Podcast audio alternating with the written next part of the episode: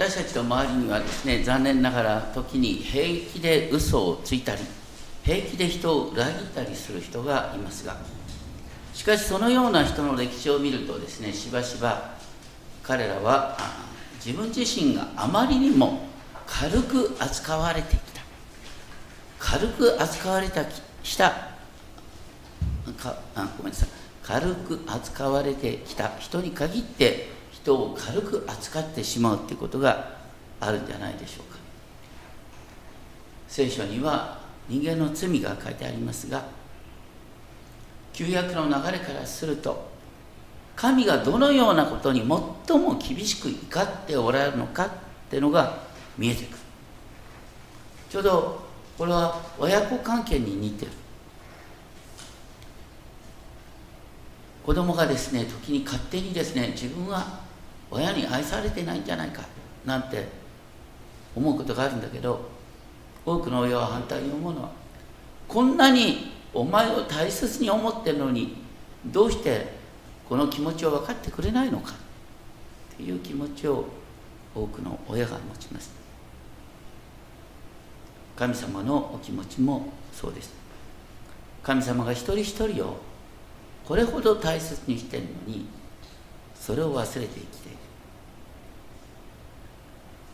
健全な罪意識は自分が本当に神に愛されてるものだ。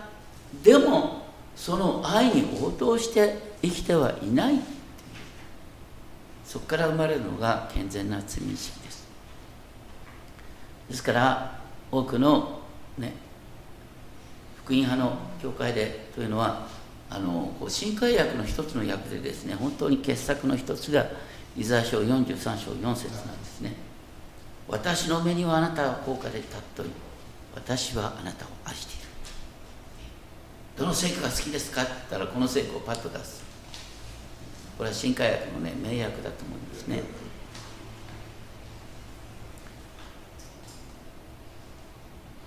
前回ですねお話ししたイザヤ書の 話は今日一番最初に購読文として読みました。イザヤ書42章の1節から9節の中で。ここでイザヤ書40章以降に4つの主のしもべの歌といってキリスト予言が記されている。42章3節で感動的なのはこの方は傷んだ足を売ることもなくくする刀身を消すこともない。どんなちっちゃな存在をも大切にする方である。そして42章6節。主がおっしゃる私主は義をもってあなたを召しあなたの手を握る。そしてあなたを民の契約とし国々を光とする。まさにイエス様は国々の光として現れてくださった。同時にイエス様は全てのクリスチャンにおっしゃった。あなたは世の光です。実際に日本に福音が伝わってくるそのプロセスの中で世の光として福音を証ししてくれた人がいたおかげで今私たちのところに福音が届いている。とにかく2000年前から偉大な新しいことが始まってるんですそのことを予言するように42章10節で下文の流れでは「主に歌え!」と言って「主に歌え!」新しい歌を主に歌えその栄誉主に向かって歌うんだ新しい歌を新しい歌って新しい時代の歌じゃないのよ、ね、もう500年前の歌だって十分に新しい歌そういう話じゃなくてキリストにある救いを歌うのが新しい歌なんです。そして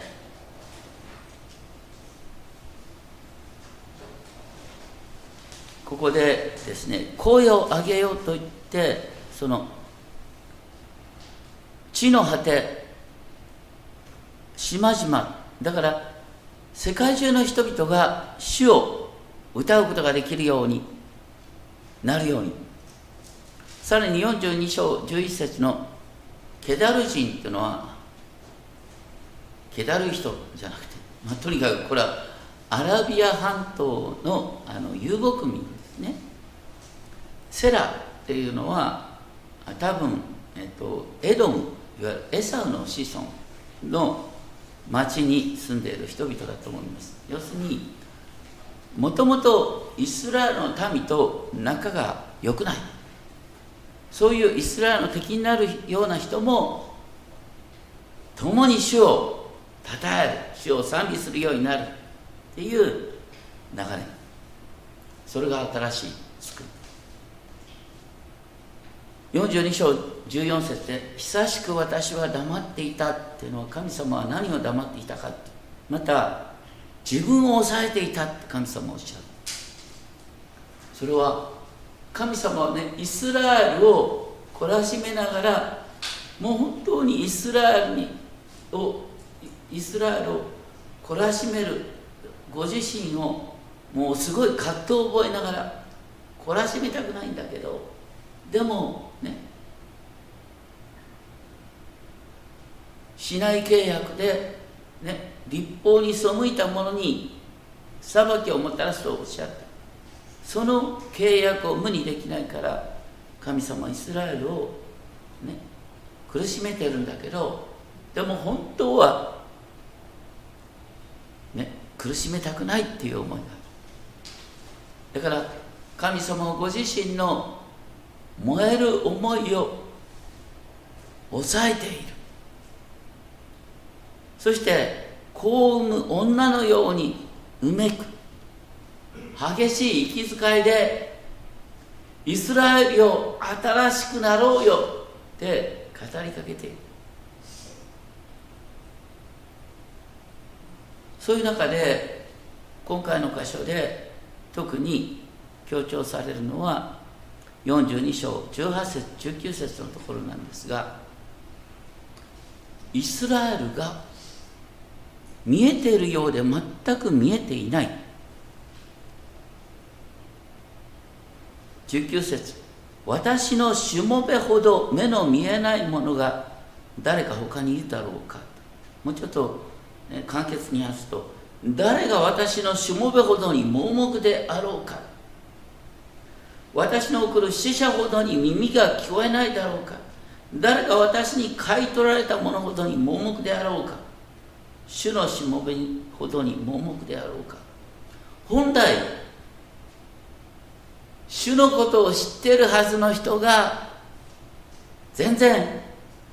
肝心のことは分かってない。彼らはイスラエルに対する神様の御業を見ながら見ていない。聞いてるようで聞いていない。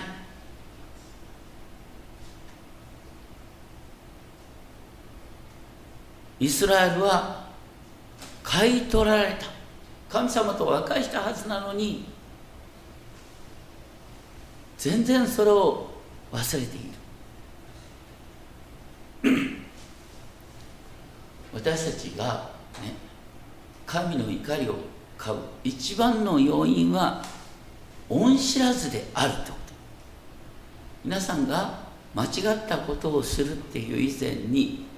神の愛を忘れている。神様があなたのうちに表してくださった恵みを忘れているっていうことが一番神様にとって悲しみなんです。だからねイスラエルの民最も神様の御業をずっと見てきたのになんで彼らは盲目なんだろうか。後にイエス様がですねあの生まれつき盲目の人を癒された。安息日だった。ほんで立法学者パリサイ人がイエスを批判した。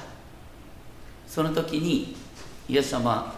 何とおっしゃったかというとね彼らに向かってあなた方は自分たちが見えているって思ってる。それが一番問題なんだ。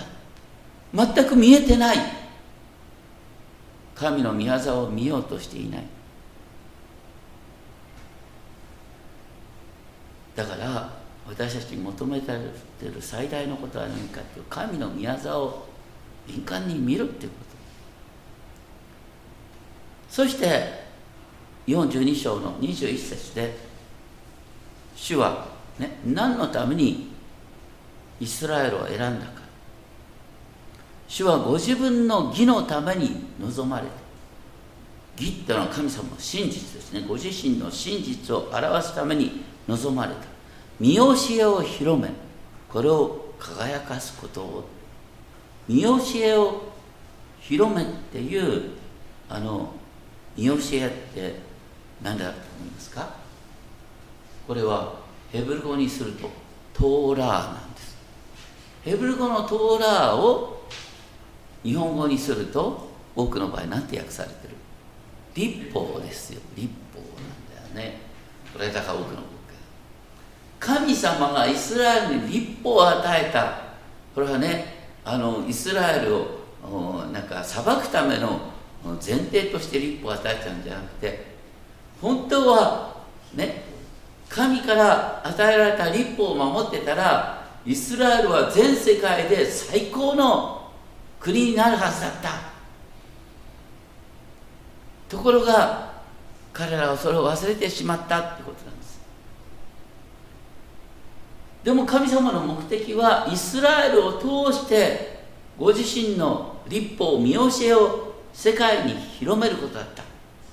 神の見教えの素晴らしさを輝かせることだった。そして23節42章23節。ね。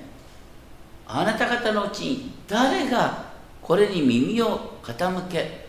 そして注意して聞いてるだろうか。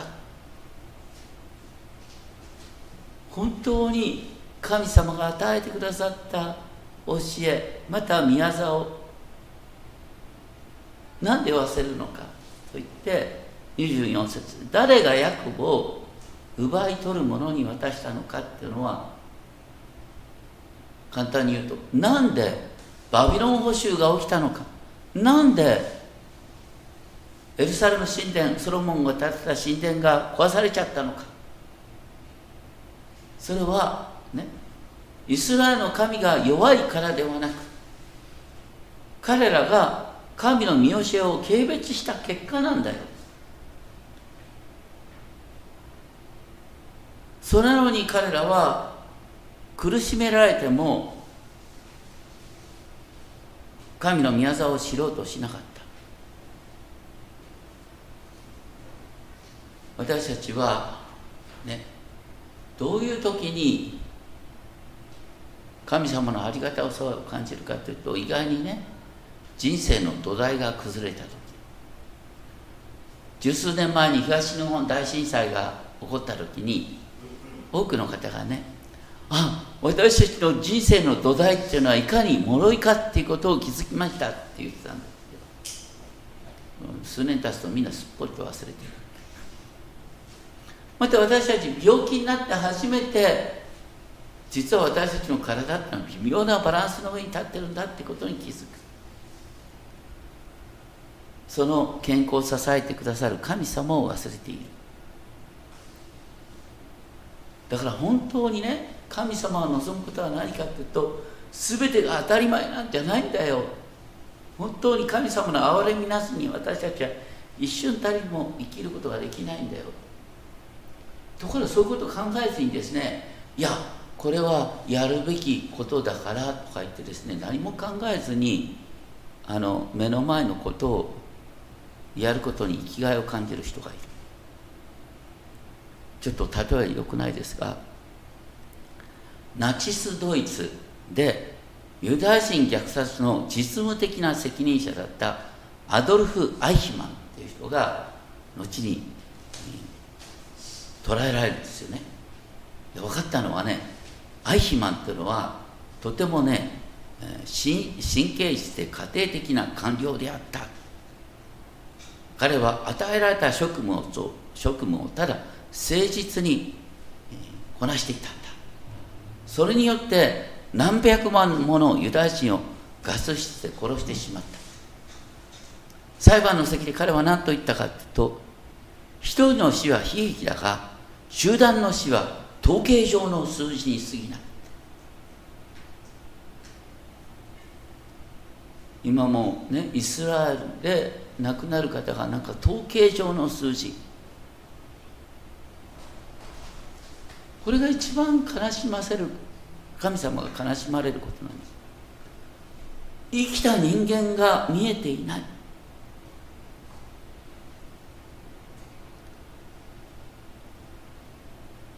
それに対して神様が怒っておられる。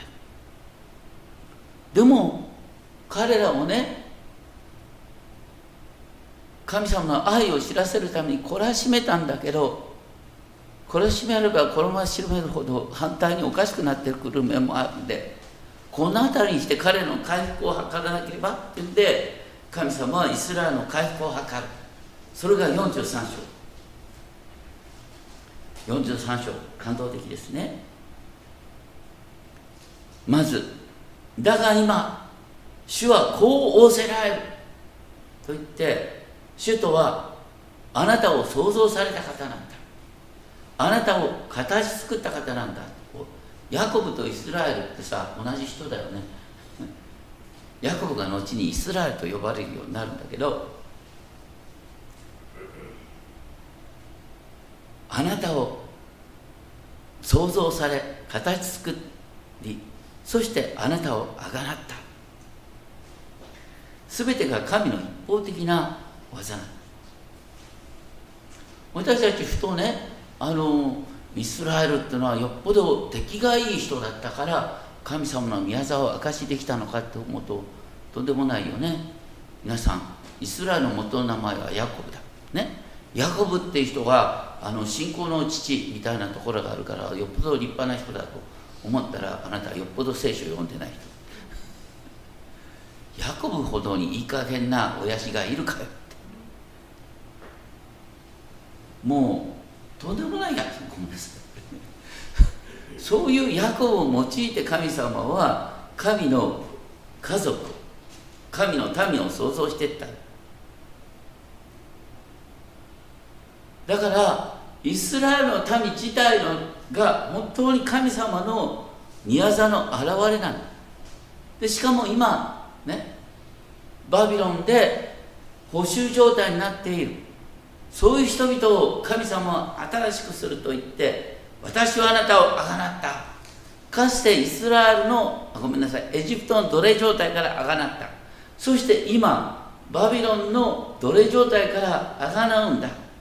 と言って私はあなたの名を呼んだ、ね、だからよくイザヤ書43章のね1節からのところ1節2節のところ自分の名前を入れて呼ぶといいと言われますね。私はあなたの名を呼んだ。あなたは私のものって言ってあなたが水の中を過ぎる時も私はあなたと共にいる。川を渡る時もあなたは押し流されず。火の中を歩いてもあなたは焼かれず。炎はあなたに燃え尽かない。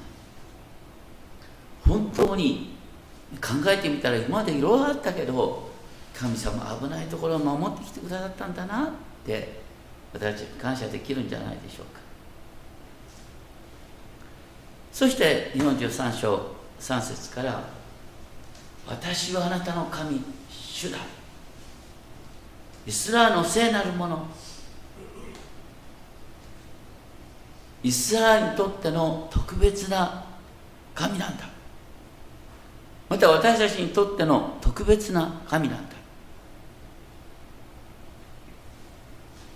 そしてだから私はエジプトをあなたの身代金としクシとセバをあなたの代わりとする。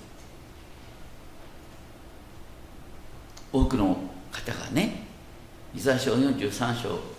4節を暗唱してながらその前に来るエジプトとかクシとセバこれ何だろうねって。皆さん4節を暗唱するんだったら3節のクシとセバぐらい分かっていなきゃいけないんです、分かってない人が多いですよね。あのこの時のクシとかセバっていうのは要するにエジプトの南部現在でいうとスーダンからねエチオピアにかけての地域。セバっていうのは厳密に言うとよう分かんないんですが、まあ、とにかくエジプトの南部ですね。ででエジプトを身代金とするとかねクシとセバをあなたの代わりとするってのはどういう話？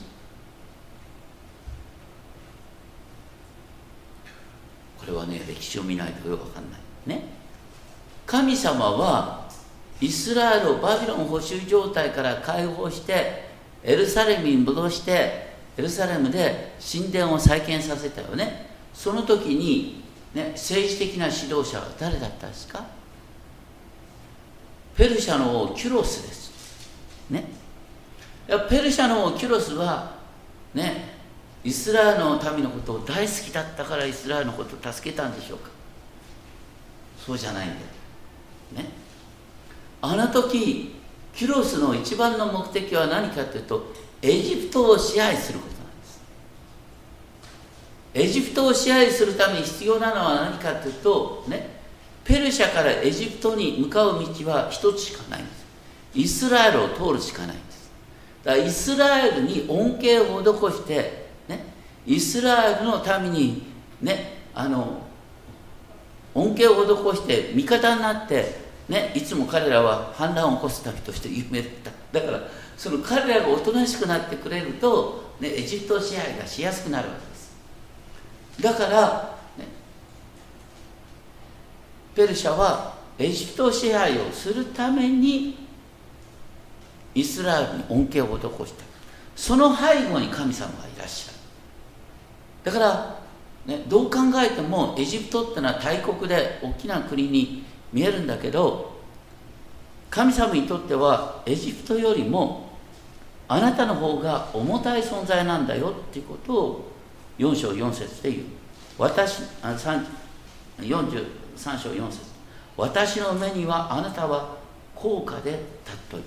高価っていうのはかけがえのない。尊いと重たい。私はあなたを愛している。だから私は人をあなたの代わりにし国民をあなたの命の代わりにする。なんかさ人との比較でさあなたの方が重たいんだよなんて言われたってさなんかそういう言い方嫌だなって思うかもしれない。でもね時代背景を考えてほしいんです。当時のイスラエルは伝統的にどうしたかというといつもねあの北から攻めてくるねバビロンだったりアシリアだったりペルシャだったりする。そういう国と南のねエジプトを天秤にかけて、ね、北から攻めてくる時にはエジプトを頼りにする。あのこう日本の大きな組織は大抵ねあの派閥があるんですよ。でね派閥のトップみたいなのがいる部長クラスとかね役員クラスであの、うん、その組織の中でですね自分が出世しようと思ったらねどの派閥に属するかなかなか大切なところなんですこれは。それが日本社会。でその時にねあのこういう人がいるんだよ、ね、両天秤にかけてね。両方に気を使いながら本当に贈り物から何からねもうとにかく両方に気をつけて。その人の前ではですね本当に私はあなたを、ね、頼りしてあなたのご命令だったら何でも従いますってまた別の人のところに行ってあなたを本当にね大切にあなたのおかげでっていうことを言ってですね両天秤に書きながらですねその流れを見てですねあの自分が決して落とされないようにって考える。嫌だよねこういう人間ね。考えるだけで頭にくる卑怯な人間だでそれをイスラエルがやってたんだ、それはどうしてそうなるかっていうと自分の大切さを知ってないから。だからここで言ってるのはねイスラエルよお前自分をねちっぽけに考えるかもしんないけど創造主にとってイスラエルはかけがえのない存在なんだよ。お前たちがいないと神の御業が証しできないんだ。さっき言ったように。42章21節にあったように主はねイスラエルを用いてご自身の立法の素晴らしさを証しをしようとしている。イスラエルは神にとってかけがえのない存在なんだ。これがね私たちの普段の生活でいうと何かっていうと皆さんが働いてる職場であなたが唯一のクリスチャンだったりなんかするってことはもう神様にとってあなたはかけがえのない存在なんだ。そのその組織の中であなたが唯一の神の光なんだと言ったらさ神様あなたが特別な扱いしてくれるんだよ。それなのにさなんで人前で自分がクリスチャンであることを隠すんじゃ。そんなそんな話はない。どんどん宣伝すればいい。神様は必死になってあなたを守ろうとしてくれるんだよ。神様はあなたは神にとって本当に重たい存在なんだ。あなたしか神の素晴らしさを証しする人はいないんだよ。それが、まあ、ここに書いてあることなんです。だからね自分をちっぽけに思う人。あなたが聖書を読んでるってこと自体。また礼拝に来てるってこと自体がすごいことなんだ。神様にとってあなたしかいないんだよ。っていう語りかけ。そして今ね状況が悪悪く見えたとしても43章5節恐れるな。私があなたと共にいる。あなたは私にとって特別な存在なんだ。そして最終的に今散らされているイスラエルの民が共に集められてそして神の御業を明かしするんだ。そして43章8節9節ですけども改めて目があっても見えない民耳があっても聞こえない者たちを連れ出せと言って目があっても見えない民耳があっても聞こえない民っていうのは本来イスラエルなんだけどで彼らと一緒に全ての国々を集める。そして改めて彼らのうち誰が我々のことを告げるのか。いろんな民族がいるけど最終的にイスラエルしかいないんだよ。神の宮沢を明かしするのは。ということをここで言ってそしてあなたの証しを通して人々が神様のおっしゃることは本当だって分かるようになる。あなたがあなた方は私の証人。43章10節。私の証人、え、文語訳では神様のお名前がエホバって書いてあったね。主って書いてあるとこエホバ。だからあなた方は私の証人っていうのをもっと分かりやすくすると私たちはエホバの証人なんです。私たちが本物のエホバの証人なんです。彼らは偽物のエホバの証人、ね、本当に私たちは主の証人なんだよ。